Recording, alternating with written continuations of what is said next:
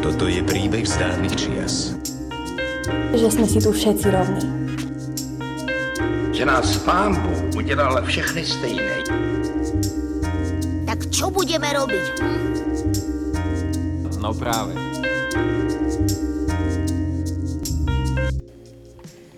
Dobrý deň, volám sa Jakub Popík a vítam vás pri druhom vydaní podcastu Slovenského národného strediska pre ľudské práva, ktorý sa volá No práve.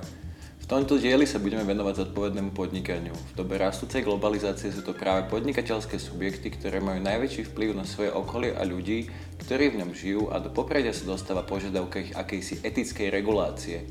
O tom, ako znížiť negatívne vplyvy podnikania a naopak využiť jeho vplyv na dosiahnutie pozitívnej spoločenskej zmeny, sme sa dnes rozprávali s dvoma veľmi zaujímavými hostiami. Pozvanie do podcastu Zodpovednom podnikaní prijal programový riaditeľ nadácie Pontis Michal Kiša, ktorý nám objasní, čo to vlastne zodpovedné podnikanie je. Zodpovedné podnikanie je to, ako e, firma dosahuje zisky. Že nie je to o tom, e, ako prerozdeľuje nejaký nadbytok, ktorý vytvorí, ako, ako ten zisk prerozdelí na, na nejakú charitu, ale je to hlavne o tom, ako, ako ho vytvorí, kde tie hodnoty získa a akým spôsobom uh, sa k nemu dopracuje. Že, či sa dobre správa k zamestnancom, k životnému prostrediu, voči komunite alebo voči svojim dodávateľom, ale v neposlednom rade k zákazníkom. Takže rozdiel medzi podnikaním a zodpovedným podnikaním je v tom, že firmy to nerobia iba pre peniaze? A, no v prvom rade to podnikanie je o číslach, to každá mm. tá firma, či to je SROčka, akciovka, živnostník, funguje na to, aby dosiahol zisk, ale to zhodnotenie by malo ísť e, ruka v ruke s tým, aby e, sa nám tu aj lepšie žilo, lebo aj tí ľudia v tých firmách sú len v konečnom dôsledku verejnosť, ktorá niekde žije, a niekde funguje, deti chodia niekam do škôl, do škôlok, e, získavajú alebo potrebujú nejakú zdravotnú starostlivosť. Čiže tá firma by mala byť takým ako keby takým zodpovedným občanom. Povedali by ste, že teda zodpovedné podnikanie je iba navonok firma alebo aj dovnútra? Zodpovedné podnikanie hlavne dovnútra, uh-huh. práve že to je skôr opačne, že je to o tom naozaj, že ako, ako my sa snažíme voči tým e, partnerom firmy, alebo je to taký ako keby taký buzzword, že stakeholderom uh-huh. a firmy a, sa správať a že či vieme naplňať tie potreby tej, a, tých, tých jednotlivých partnerov, keď to môžeme tak akože možno že zjednodušiť, ak naši zamestnanci v dotazníku spokojnosti povedia, že by im super vyhovovalo mať flexibilný pracovný čas a nechodiť na, do práce e, o 8, na 8, lebo, lebo stoja v zápche 3 čtvrte hodinu, tak e, ak tá firma si nastaví tie interné procesy tak, že tí ľudia môžu chodiť napríklad že od 7 do 10 do práce a potom buď pracovať dlhšie alebo mať nejaký fond pracovného času, tak eh, pre tých ľudí to bude len eh, výhodné a tá firma s tým nič nestratí. Takže mm-hmm. sú tie pracovné miesta vytvorené, máte kam prísť, máte aj naozaj taký motivujúci pracovný priestor, ale tej firme nezáleží naozaj, že či tam sedíte v, tom, v tej kancelárii, alebo to, vy urobíte tú prácu z domu, alebo z chaty v Terchovej, alebo z Thajska eh, pri, na pláži. Povedali by ste, že slovenský právny systém má teda dobre nastavené nejaké pravidlá tomu, aby sa dostatočne zodpovedne podnikalo na Slovensku? To CSR je niečo nad rámec zákona, že to ak firma dodržiava zákony, to nie je, že zodpovedne podniká, to je, že podniká.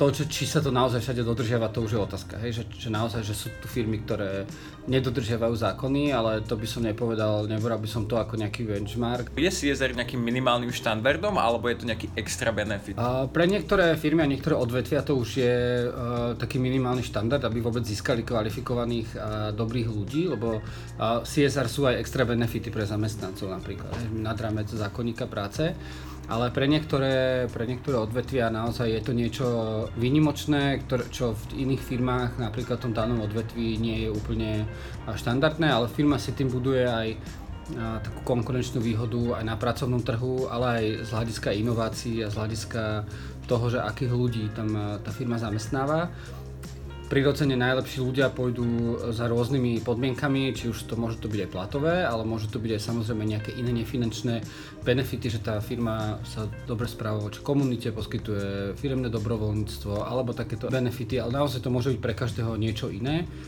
Ak chce tá firma získať tých najlepších ľudí v tom odbore, tak je nutená robiť samozrejme niečo naviac. Plat len nestačí, tie platové podmienky sú porovnateľné, čiže musí bojovať aj niečím iným. Je to teda nejaký taký marketing firmy, alebo je to úprimná snaha zmeniť spoločnosť? Môžu to firmy využívať aj vo svojej komunikácii v marketingu voči zákazníkom, voči, uh, voči zamestnancom alebo voči verejnej správe, že my sa takto správame, tak berte nás možno trošku, aby ste lepšie vyzerali ale malo by to byť naozaj aj ako keby interne, že ak, ak, ak napríklad zavediete, že uh, vymeníte vo všetkých predajniach uh, klasické osvetlenie za LED osvetlenie, je to nejaký pre vás finančný náklad, ale ktorý sa vám za možno že rok, za dva vráti v ušetrenej energii, čo je ale pozitívne pre životné prostredie, lebo sa toľko energie nespotrebuje. Takže to ide ruka v ruke, ten marketing a to správne podnikanie, hej? Uh, ani nie marketing, ale ako keby to správne podnikanie by malo ísť ruka v ruka aj s uh, finančnou efektivitou, že ak naozaj firma niečo zavedie, je, je fajn, ak sa jej to potom aj vráti, lebo je to potom aj jednoduchšie zdôvodniteľné pre nejakého finančného riaditeľa, aby do toho investoval peniaze. A keď už sa niečo robí poriadne a dobre, tak eh, potom je super, keď to aj tá firma odkomunikuje, mm-hmm. lebo sa chcú na základe nejakých informácií rozhodnúť a kupovať si výrobky alebo zamestnať sa u tých firiem, ktoré majú nejaké spoločné hodnoty s nimi ako jednotlivcami. No, no, no, teraz si všímame tak vo verejnom priestore, že ide taký, by som povedal, až boom takých nejakých eko alebo zodpovedných krokov voči prostrediu. My sa Slovenské národné stredisko pre ľudské práva teda rozoberieme hlavne teda tú druhú časť, čo sa týka ľudských práv, ale do toho toho samozrejme patrí napríklad aj právo na zdravé životné prostredie. Ako je to s vymožiteľnosťou uh, zodpovedného podnikania? Čo keď teda štáty majú povinnosť ochranovať ľudské práva a prostredie, v ktorom pôsobia, ale ako teda donútiť firmy, ktoré pracujú, dá to v tých šedých zónach uh, medzinárodného práva hlavne? To je ťažko povedať. Je naozaj to zodpovedné podnikanie by malo byť o tom, že e, firmy, ktoré podnikajú zodpovedne, ktoré robia niečo nad rámec zákona. Že to, že dodržiavajú zákony, to by malo byť naozaj alfa a omega vôbec toho, že môžu, môžu podnikať. Ale, ale naozaj na Slovensku nám chýba ako keby aj taký štandard vôbec e, práv nejakých eh, menšín alebo di, skôr také, také ponímanie diverzity na Slovensku a sú firmy, ktoré ako keby dorovnávajú tento nerovný stav, ktorý máme v legislatíve a tým trošku ako keby motivujú aj ten štát, aby sa na tieto veci pozrel a, a niečo, niečo v tom robil. Určite je to vidno, že teda pre firmy, hlavne väčšie, je to dobré, keď pôsobia v medzinárodnom prostredí, kde už je predsa len tie právne štandardy trocha vyššie ako na Slovensku, keď pôsobia zodpovedne voči, voči svojim e, zákazníkom, partnerom. Aká je nevýhoda pre firmy, ktorí nepríjmú takéto stratégie? Uh, naozaj strácajú konkurenčnú výhodu, či už to na pracovnom trhu, alebo aj voči zákazníkom. Je veľké množstvo ľudí, alebo veľké množstvo aj firemných zákazníkov, ktorí si už vyžadujú, aby, aby firmy dodržiavali nejaké etické kodexy, naozaj kodexy správania sa dodávateľov máme a nie je to jedna firma, ktorá, a, ktorí vlastne a, nútia, v úvodzovkách nútia svojich dodávateľov podpísať ich etický kodex, ktorý, ktoré sú často veľmi prísne. Mm-hmm. A už sa stalo, že naozaj že tie firmy to nepodpísali, lebo ne, nechcú tie pravidlá dodržiavať a tým sa vlastne sami vyradia z toho obchodu s tou, s tou danou ako keby zodpovednou firmou. Dá sa to teda rozmeniť na drobné, že im to uberá zo zisku alebo z peňazí, áno? Áno, v krátkodobom horizonte im to môže priniesť možno, že nejaký benefit, lebo ak naozaj, že podnikáte a 3-4 roky zdierate zamestnancov, dávate im minimálnu mzdu a, naozaj ich tlačíte k nejakým obrovským výkonom, ale, ale všetky prieskumy, ktoré, ktoré na svete sú, hovoria, že zodpovedné firmy sú v strednodobom a dlhodobom horizonte úspešnejšie, čiže ak máme podnikateľov, ktorí, ktorí tu chcú byť aj o 5, 10, 20 rokov, tak uh, nemali by asi poňať tento krátkodobú vidinu, aj keď máme tu takých kvázi podnikateľov aj na Slovensku, pre ktorých najdôležitejšie rýchlo zbohatnúť, ale asi to nie je úplne ako keby cieľom ani tejto krajiny. Medzi takéto firmy určite nepatria pískacie trička. Marian Nemet, majiteľ tejto veselej firmy, prijal pozvanie do nášho podcastu, aby nám povedal, ako zodpovedné podnikanie vnímajú samotní podnikatelia. Zodpovedné podnikanie má pre mňa osobne taký akože širší význam. Vnímam ho ako keby z takého akože globálneho pohľadu a to je vôbec akože zodpovednosť spoločnosti alebo teda firmy voči celej spoločnosti, to znamená aj voči štátu, aj voči spoločnosti ako takej a to už vôbec tým akože výberom toho, v čom podniká. Napríklad, keď e, niekto vyrába zbranie, tak e, pokiaľ sú tieto zbranie použité na e, obranu, tak je to v poriadku. Ako náhle sa dostanú do rúk agresora, tak už to mení úplne charakter. Čiže ten, ten význam ako pre spoločnosť môže byť rôzny. A samozrejme z pohľadu štátu napríklad na Slovensku populárne nejaké akože, optimalizovanie daňového priznania a tiež asi jeden veľký faktor, ktorý, ktorý na Slovensku je. A, a potom smerom akože do spoločnosti donútra, tak je to samozrejme voči ľuďom, ktorí v tej spoločnosti pracujú, voči zákazníkom a, a voči aj spoločnosti samej ako takej.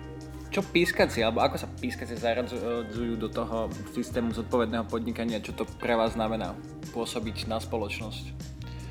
Tak v prvom rade toho širšieho pohľadu máme teda odevnú výrobu, čo v svojej podstate odev asi nemá žiadne akože negatívne konotácie a je skôr teda pozitívna vec. A, a, a zároveň z pohľadu potom toho textilného a odevného priemyslu, ktorý je častokrát diskutovaný a tie veľké značky k tomu pristupujú rôzne, tak sa snažíme ísť tou cestou, ako je napríklad lokálnosť, čo znamená, že nielen podporovať zamestnanosť tu v našom okolí, alebo teda na Slovensku, ale zároveň aj možno zmenšovať uhlíkovú stopu, ktorá tu vzniká častokrát pri dovážaní vecí z, z Ázie.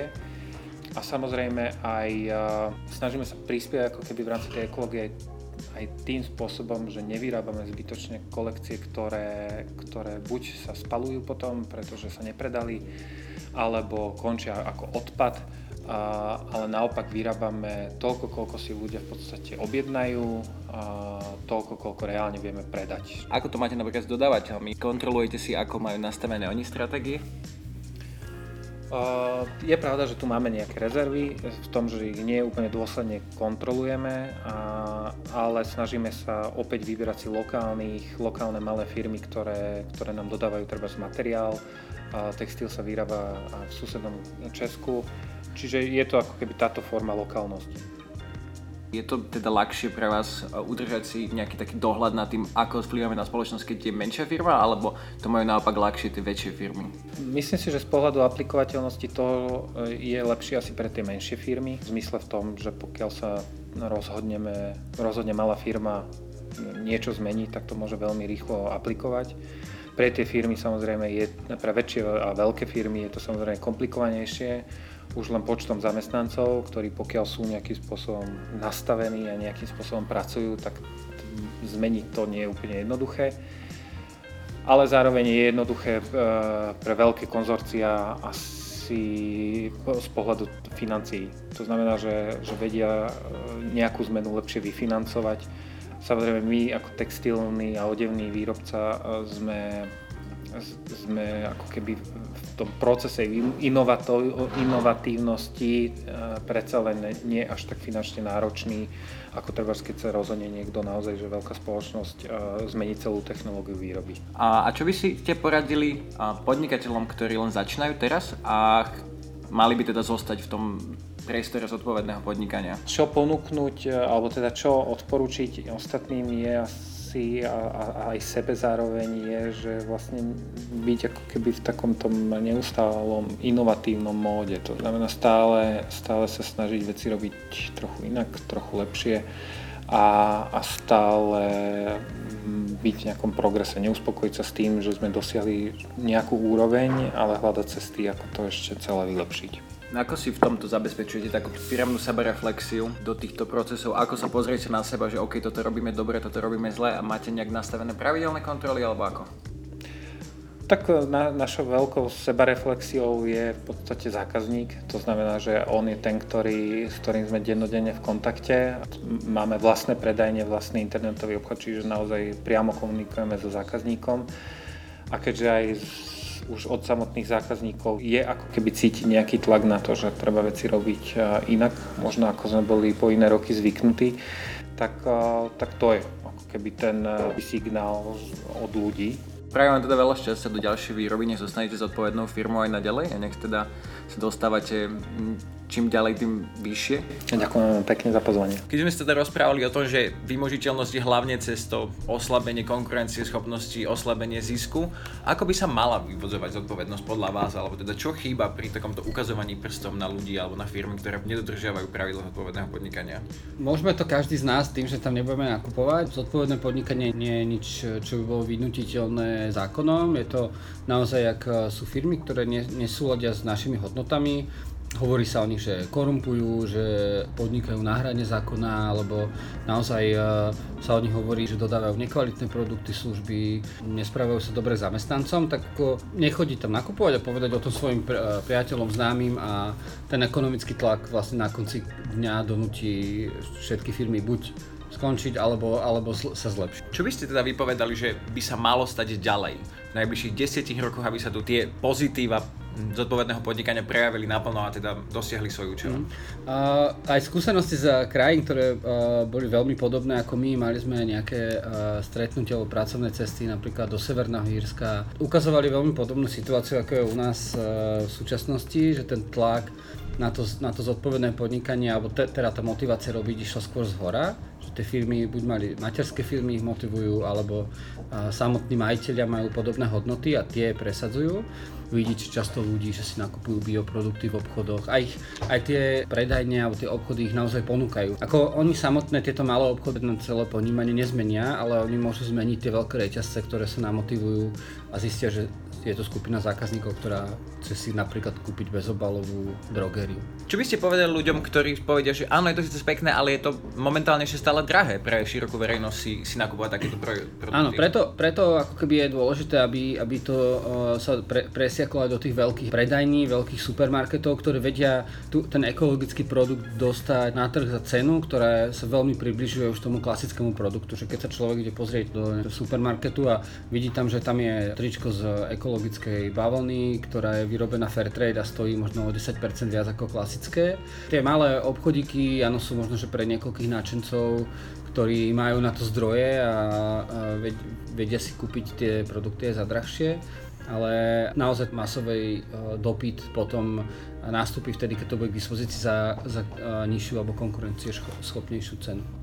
Hej, že nie je to teda úplne čierne a biele s týmito marketingovo ekologickými produktami. Dneska už sa dá nájsť biorav, mydlo, nezávadná kozmetika, nezávadné jedlo a tak ďalej, všetko fair trade, ale v konečnom dôsledku tá matematika niekedy nepustí, ako sa hovorí. Treba to brať s takým akože sedliackým rozumom, hej. A podľa mňa, ja neviem, teraz je veľké také téma, tie plasty v moriach, áno, akože je to veľký, je to veľký problém, ale vymeniť uh, uh, napríklad plastovú a plastovú slávku za kovovú podľa mňa nedáva vôbec zmysel, lebo výroba toho, tej ocele, to je tak energeticky náročné a hliníka napríklad, to, je, to sú strašne veľké zásahy do toho životného prostredia, ktoré nie sú ako keby tak priamo viditeľné. Čiže ľudia by si mohli tak ideálne je, že tak porozmýšľať si, že naozaj, že či to potrebujem, alebo či, či je tá alternatíva skutočne lepšia.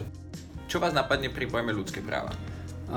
Čo sa týka s tými, čo my pracujeme vlastne s, s firmami, je to hlavne to, aby firmy, ktoré pôsobia na Slovensku, dbali o to, že ak e, odoberajú produkty alebo služby z nejakých krajín, kde tie ľudské práva nie sú úplne legislatívne dobre pokryté, alebo tá vymožiteľnosť tých zákonov, ktoré možno tam aj sú, eh, nie, nie je dostatočná, aby sa naozaj dávali na to pozor, eh, že od, odkiaľ tie suroviny berú, eh, alebo tie produkty, ako sa ťažia. Čiže to je, to je pre mňa ako keby z hľadiska ľudských práv také najdôležitejšie.